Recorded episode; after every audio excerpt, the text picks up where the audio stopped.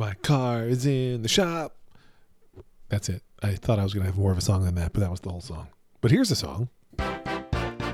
Your daily Lex.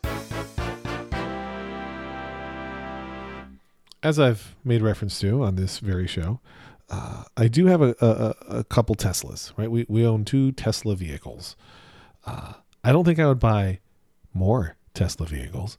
Um, I don't need any more cars. I'm good with the, the two that we have. But I think you know, like when the time comes that I need another car, and I don't know when that would be. Besides, like if I ever got a car for kids, uh, but when, when I need a new car one day, um, I don't think I would get another one unless there's been some radical changes to the company. Basically, meaning if Elon leaves, then I would you know look at them again. But I, I appreciate that there are so many great electric cars out there. Uh, uh, I'm a bit invested in the Tesla ecosystem, but it's fine, whatever. But I bring it all up because my car is, as the opening jingle said, uh, in the shop. Uh, and I have a, a an X that has a couple rows of seats in the back, um, and uh, Sierra likes to sit in the very back. Uh, and you're supposed to be able to, you know, fold the seat down, slide it forward, and then get to the that back row. Um, early on in having the car, it stopped sliding, so she could still get there because she's small and flexible. But I called up Tesla and they're like, we can fix this. We'll come to your house. I probably didn't call Tesla. I probably used the in-app thing, which is the way you're supposed to get support.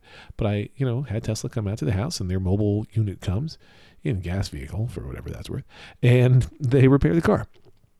And they did, and it was great. Uh, now it's happening again, and uh, I find that pretty frustrating. Um, and this time, when I scheduled the appointment for a mobile visit, they were like, "Actually, we need you to bring it in."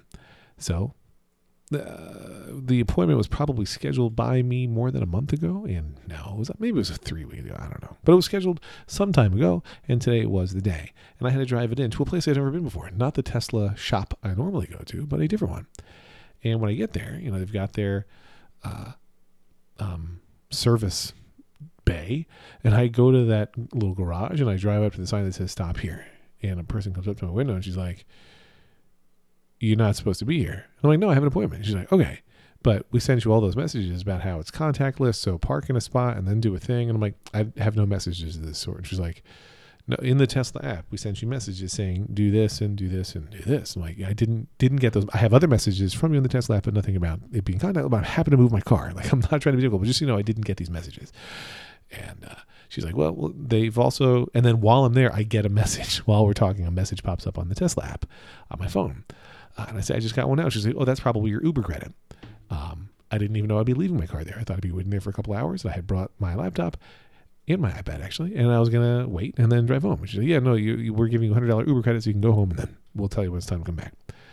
Uh, so I go park the car where she wants me to have parked it, and then I check, and the Tesla notification is basically like, your car is here now. And so I kind of inch back up, knowing that she said it was contact. And I'll be clear, she was not wearing a mask. She just said it was contactless. Um, uh, and I go up to this woman again. I'm like, hey, just so you know, I don't have any Uber credits. Is there anybody I can help? Uh, is there anybody I can talk to? Um, hang on one second. I'm restarting my recording to say how funny it is that I think I said, hang on a second to you when I could have just stopped. And I could go back and erase it, but it's funny to me. So I left it. But so I say to her, hey, I don't have any of these Uber credits you mentioned. And she's like, oh, hang on, what's your phone number? And I tell her, and she's like, yeah, we didn't send you any of the instructions. Check your phone now. And then boom, there was a hundred dollar Uber voucher, which I used forty nine dollars of to come home. And now I'm waiting for Tesla to tell me I can come back and get my car, which would be nice because I like having my car. Uh, I'm still laughing that I said hold on to you like you could hear me. Um, at any rate, I don't know what my next electric car. I know that I'll only have electric cars from this point out. There was a time when I made the decision I'm going electric from this point in, and not hybrid, but electric. And I started with the Nissan Leaf, which I loved, but had very, very bad uh, range anxiety because it could, you know, if it was warm and downhill, you could go around 80 miles, but otherwise, eesh.